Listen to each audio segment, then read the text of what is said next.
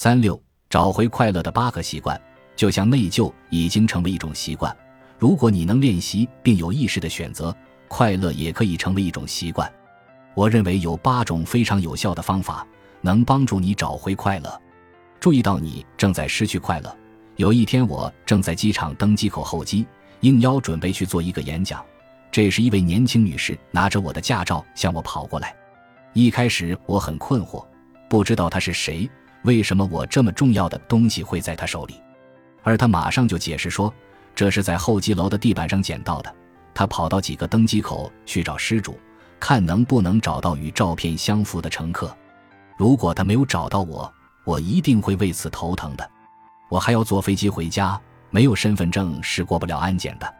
由于这趟旅程我已经通过了安检，所以我可能直到明天需要用它时才会意识到它不见了。如果没有意识到遗失了某件东西，你是不会主动去找它的，而内疚感就会让你迷失在这样的困境中。当自我反省那些以为自己做错了的东西时，你就会感到焦虑和不快乐，而你并没有真正意识到你被剥夺了什么。你可以先把摆脱内疚感当成自己的起始目标，但我相信你的终极目标绝不会止步于此。你的终极目标是过上充满欢乐、自由、平和的丰富生活。你可以认真的让你的灵魂得到恢复，找回埋藏在那里的快乐。并坚持下去。第一步不过就是，当感到内疚的时候，你就要意识到快乐已经消失了。快乐就在那里，即使你已经不记得上一次感到平静和快乐是在什么时候了。这是你的自然状态。看看那些无忧无虑的小孩子，此时内疚、压力或痛苦尚未成为他们现实生活的一部分。快乐就在那里。你想要它回来吗？回答是，就是找回快乐的第一步，接受过去。也许你希望过去发生的某些事情根本就不曾发生过，或者有些对话你希望能重来一次，这样你就可以换一种方式来说话。可能会有一些选择你希望能撤回来，或者反过来，你希望当初做了这样的选择。过去了就是过去了，木已成舟，再多的愿望也改变不了这个事实。那些最快乐的人知道并接受了这一点，接受意味着和解，但接受也会影响你对自己的看法，以及你想在这个世界上成为什么样的人。它可能会与我们所期待的生活大相径庭。你知道自己的理想吗？你知道自己对所处环境的期许吗？过去如果发生了一件不符合我们理想的事情，我们可以通过抗拒事实来应对，也可以视而不见。我们可以否认人生经历中那些与梦想中的自我、与自己对事情的理想看法不相符的部分。有时，接受意味着坚持自己的价值观而毫无愧意。如果不能接受那些对你来说真正重要的事情，你就很难接受过去。这是让我纠结的地方。在内心深处，我认为做一位全职妈妈是最理想的。我脑海中总是显现出妈妈和我在一起的画面，在我的成长过程中，她经常说起她和我一起度过的快乐时光。她觉得自己的孩子就是个完美的洋娃娃，只不过是真人而已。她经常提到，在我很小的时候，她就教我读书写字。她从来没有把待在家里作为一种向往的理想，但我把这种想法内化了，甚至理想化了。事实是。我出生时，他才二十岁，那时他还没有开始自己的职业生涯，甚至还没有开始上大学。我三岁的时候，他开始兼职工作，我上了保育学校。在我七岁时，他开始全职工作。他在我十三岁的时候大学毕业了。当生下我的小弟弟后，待在家里已经不是他的一个选项了。当我决定找回自己的快乐时，我不得不先关注自己在做母亲方面的内疚。看看他是如何偷走我的快乐的，并下决心把快乐找回来。这就需要层层剖析问题，看看导致我内疚的想法是从哪里来的，并具体判断我的生活方式在某些方面与我的价值观是否一致。我发现，攀比正在破坏我接受自己的过去和现状的能力。把我四十岁的生活和我妈妈二十岁的生活相比较，会让我感到内疚。会让我的人生旅程变得没那么独特。我必须做出选择，要拥有我自己的生活和选择。如果做不到这一点，我就需要澄清自己的价值观，并做出一些改变。当我祈祷得到一个答案时，一个真相出现在我的意识里：我的生活就是它应该是的样子，这也是我想要的样子。在二十岁的时候，我不想结婚，不想养孩子；但在四十岁的时候，我想通了。我的生活和母亲的不一样，我的生活也很好，唯一缺失的就是我对他的接受。我一旦接受了自己的生活，我就会得到解脱，我也将获得信心、平和和欢乐。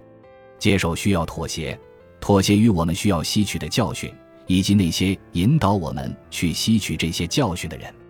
我在本书中分享过他们的故事的每一位女性，只要愿意采用本书提供的工具来接受教练。最终都会同意，接受就是他们最终找到平和与快乐的方法。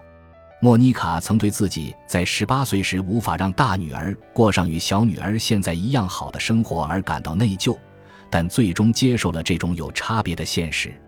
你知道，在那样的环境下，我年纪又那么小，能尽我所能给女儿最好的生活，已经算是很强大、很有志气了。他在教练结束后回忆道：“是的。”我当时为他做的这些事情没有达到我的理想，但这绝对是我在当时的资源和环境下所能做的最好的事情。拥抱谦卑，说那些想要放下内疚、拥抱快乐的人，需要借助谦卑来做到这一点，似乎是违反直觉的。毕竟，内疚意味着你关心别人，而不是自大到觉得自己没必要道歉，对吗？是也不是，内疚需要同理心。是以他人为关注点的，但拥抱快乐就需要宽恕自己。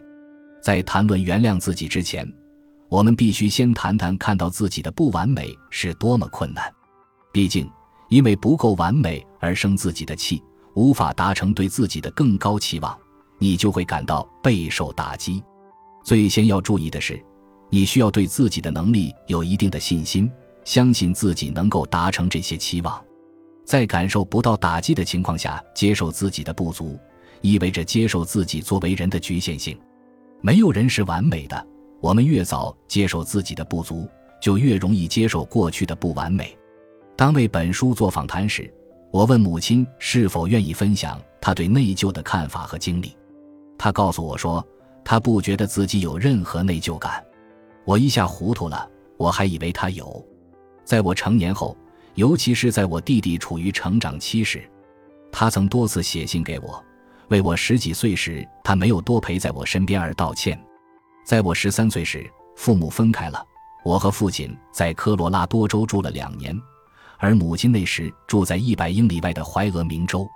等他搬回来后，我和他又开始一起生活。那时他要打两份工，这意味着他错过了积极参与我生活中一些事情的机会。虽然我们肯定算不上穷困，但钱还是有些紧张。二十年后，情况发生了变化。在我弟弟十几岁时，出现了一个里程碑时刻，他开始真正意识到，他和我曾错过了多少像他现在和我弟弟这样度过的时光和机会。在几年前，他第二次还是第三次向我道歉之后，我向他保证已经完全接受了他的道歉。我没有攀比。我理解自己十几岁时家里的处境和面临的困难，我真的相信他已经做了当时他心中对我最好的事情，努力维持着与我们分开住之前一样的生活方式。如果能重新来过，他会做出不同的选择。当有了二十年的生活经验，你就会对如何判断生活中那些真正重要的事情产生更多智慧。当我为自己的孩子做出选择时，这种智慧并没有从我身上消失，我原以为他一直在用内疚折磨自己。等到这次让他谈谈内疚感时，他却回答说他没感到任何内疚。一开始我以为他是在自欺欺人，直到听到他这样解释。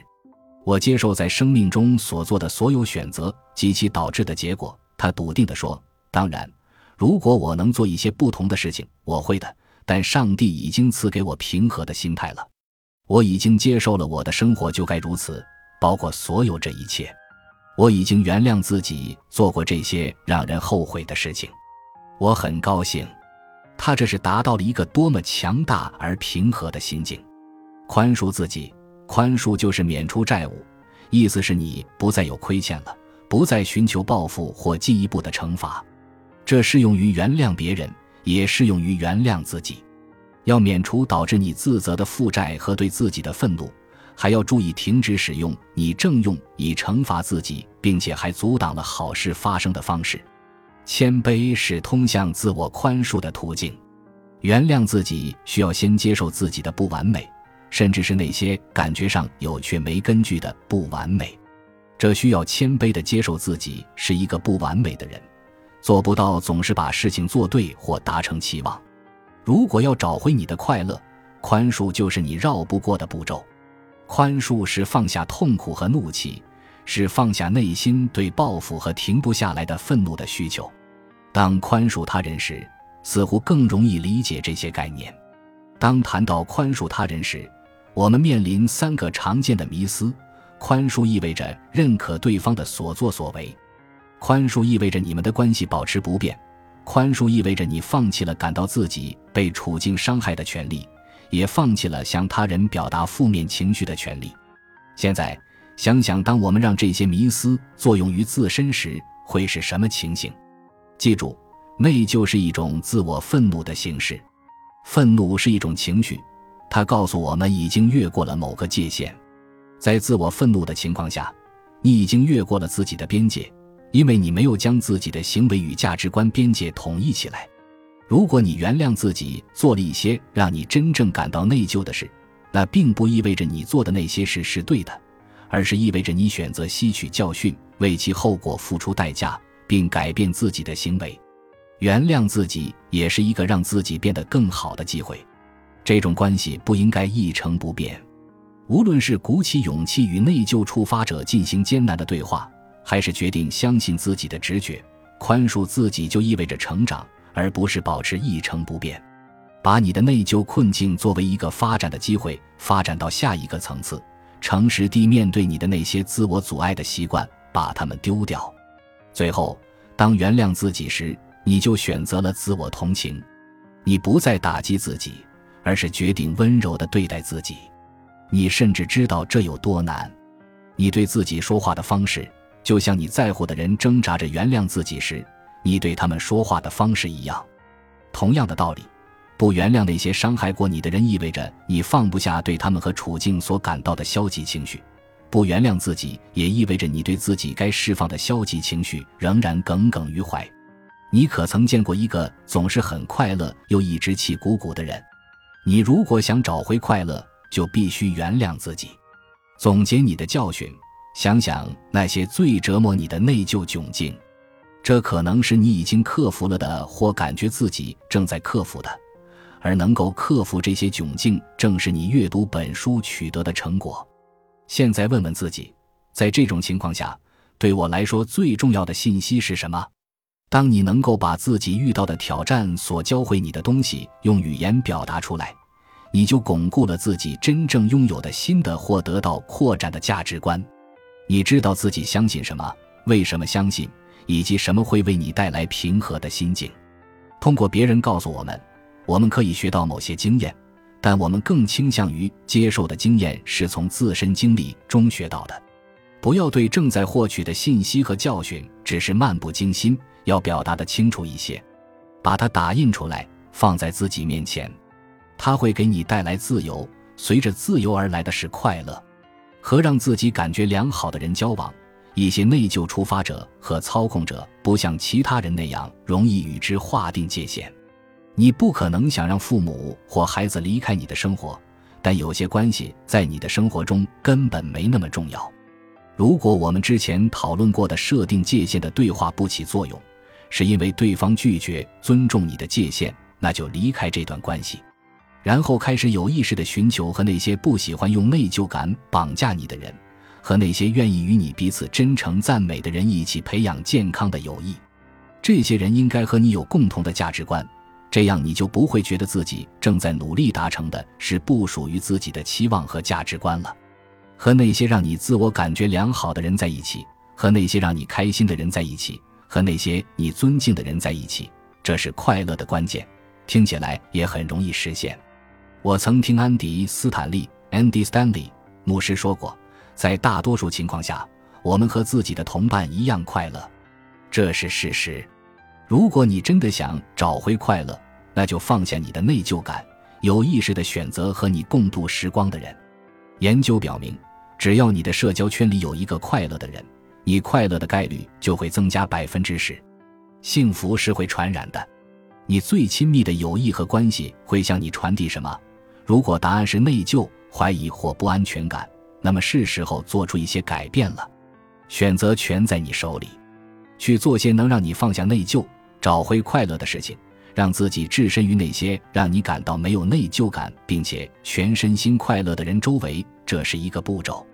另一个非常重要的步骤是做一些让你感到快乐而不是感到内疚的事情。是什么给你带来了快乐？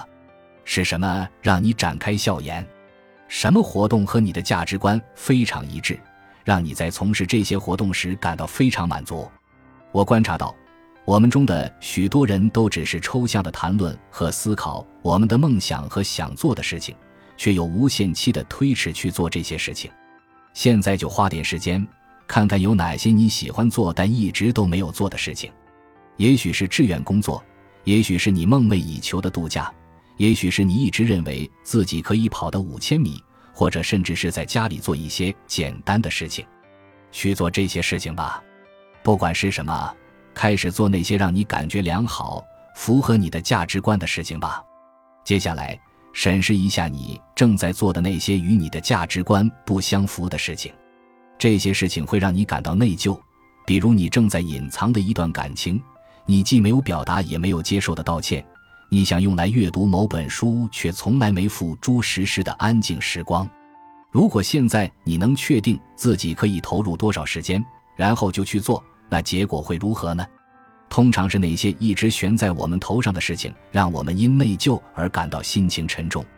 因此，要下定决心去做，停止拖延和犹豫，即使这很难做到，即使你感觉不喜欢，即使你对此感到焦虑。请记住。内疚正是成长和克服困难、努力从不适中走出来的机会。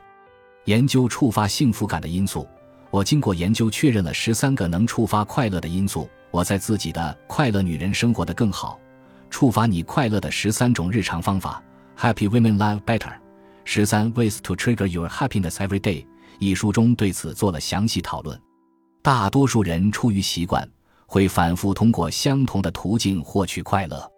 但了解这十三种方法，可以帮助你明确的去做那些经常能立即给你带来快乐的事情。下面我将告诉你这十三种方法，并给你一个宣言，你可以借此确认你的承诺，并将这些方法运用到自己的日常生活中。期待你在生命中的每一天、每一周、每一个阶段都应该有一些期待。如果你没有什么可期待的，那就创造出一些值得期待的东西。你要为此制定计划，他们可以很简单，比如记住你正期待裹着最喜欢的毯子，吃着爆米花，蜷缩在沙发上看今天晚上最喜欢的节目。记住你正精心地为两年后的梦想假期做计划。研究表明，即使你还没有真正经历过这些期待中的东西，但仅仅是做计划和预测，你就能得到同等的快乐。宣言：每天。我要确保自己有值得期待的东西。感谢，感谢你所拥有的。感恩能产生积极的情绪，让大脑释放出让人感觉良好的化学物质。只要想一想你为什么要感恩，就能让感恩的效果倍增。所以，定期花点时间想想让你感激的事情，甚至可以把它写下来，然后思考为什么它对你很重要。宣言：我更关注自己已经拥有的东西。而不是没有的东西。连结很简单，连结就是爱，爱就在心与心相连的时候产生。宣言：当与人交谈时，我全神贯注，不说话，只是听，与其心意相连。服务，服务是一种将他人置于自己之前的态度，引导你做出积极的改变。你生活的核心目的就是服务他人。服务是我们在任何一天都能积极影响他人的方式。把注意力真正从自己身上移开，实际上会让我们更快乐，因为这样我们就可以正确的看待自己的生活。宣言：每天至少做一件为别人增光添彩的事情。使命：你的使命就是以独特的方式运用自己的天赋、才能和经验去服务和影响他人。他回答了一个简单的问题：为什么他人的生活会因为遇到你而变得更好？生活不仅仅是为了寻找快乐，有神圣的使命要你去完成。你的任务是洞察并完成自己的使命。记住这一点：虽然你的目标是独一无二的，但它不是为了你自己。你的使命总是在某种程度上帮助别人。宣言：我的出生是有目的的，我不能辜负自己的使命。运动，只要二十分钟的有氧运动，就可以为你带来长达二十四小时的好心情。这是提高幸福感最快的方法之一。散步，在办公桌前做开合跳、遛狗，或者陪孩子出去玩耍，总之要动起来。宣言：运动使人快乐。玩，做一些以寻找乐趣为目的的事情，这会增加你的幸福感。在生活中有许多你需要不断超越才能实现的追求，但也有一些纯粹找乐的事情。真正的玩需要你完全沉浸在当下，这会让你放松，让你从那种诸事缠身的状态中解脱出来。宣言：我允许自己开心的玩。鼓舞人心之语：你的话语可以引发快乐，也可以引发消极情绪。要有意识地说积极的话。不要使用“本应该”这样会让你感到内疚的字眼，提醒自己还有选择的余地。宣言：每一天我都会说充满希望、平和和蔼的话。有财商，你的用钱之道可以让你更快乐。事实证明，量入为出，给予、购买体验而不是物质的东西，如与朋友共进晚餐而不是买一双新鞋，能带来更多的快乐。宣言。我的目标是将生活支出控制在收入的百分之七十五以下。微笑，我们认为自己微笑是因为我们快乐，这是真的。但即使我们不是特别开心，微笑也会让我们感到更开心。微笑时，肌肉收缩会触发人大脑中血清素和内啡肽的释放，所以要有意识地对别人微笑，即使没有什么开心的理由。宣言。每一天，我都要找到笑起来的理由，尤其是在感觉糟糕的日子里。放松，拿出点时间，什么也不做，只是休息和酣睡，这能增加你的快乐。所以，别只觉得做成事才有价值，你的停机时间也很重要。宣言：我睡觉，我休息，我随遇而安。心流，心流是你全神贯注于某项活动，完全沉浸其中的能力。进入心流状态时，你会感觉时间在飞逝。此时，你的能力与你面对的挑战可谓势均力敌。你已进入自如之境。经常这样做，它会给你带来快乐。宣言：我会尽量减少干扰，这样就能专心做好手头的工作，享受当下。享受当下就是用你所有的感官，注意和感受当下的一切，放慢脚步。放开对过去和未来的思量，欣赏眼前的一切，就这样开始吧。宣言：每天我都会停下来，用心感受当下的时光。接下来你要做的事情，一个心无内疚的快乐的你，想象一下，当心无内疚的时候，你的生活将会是什么样的？当你把文字写在纸上时，尤其当这是你给自己设定的愿景时，就会发生一些令人震撼的事情。我们已经一起经历了本书的许多篇章，当这一旅程即将结束之际，我邀请你带着一个清晰的画面向前走。这幅画面所描绘的正是虚假的内疚感被真实的快乐取代之后的美妙景象。你通过写作可以有力地应对挑战。得出这一结论的研究同时告诉我们，想象未来可能最好的自己这一场景同样非常有效。现在就请拿出十五分钟的时间。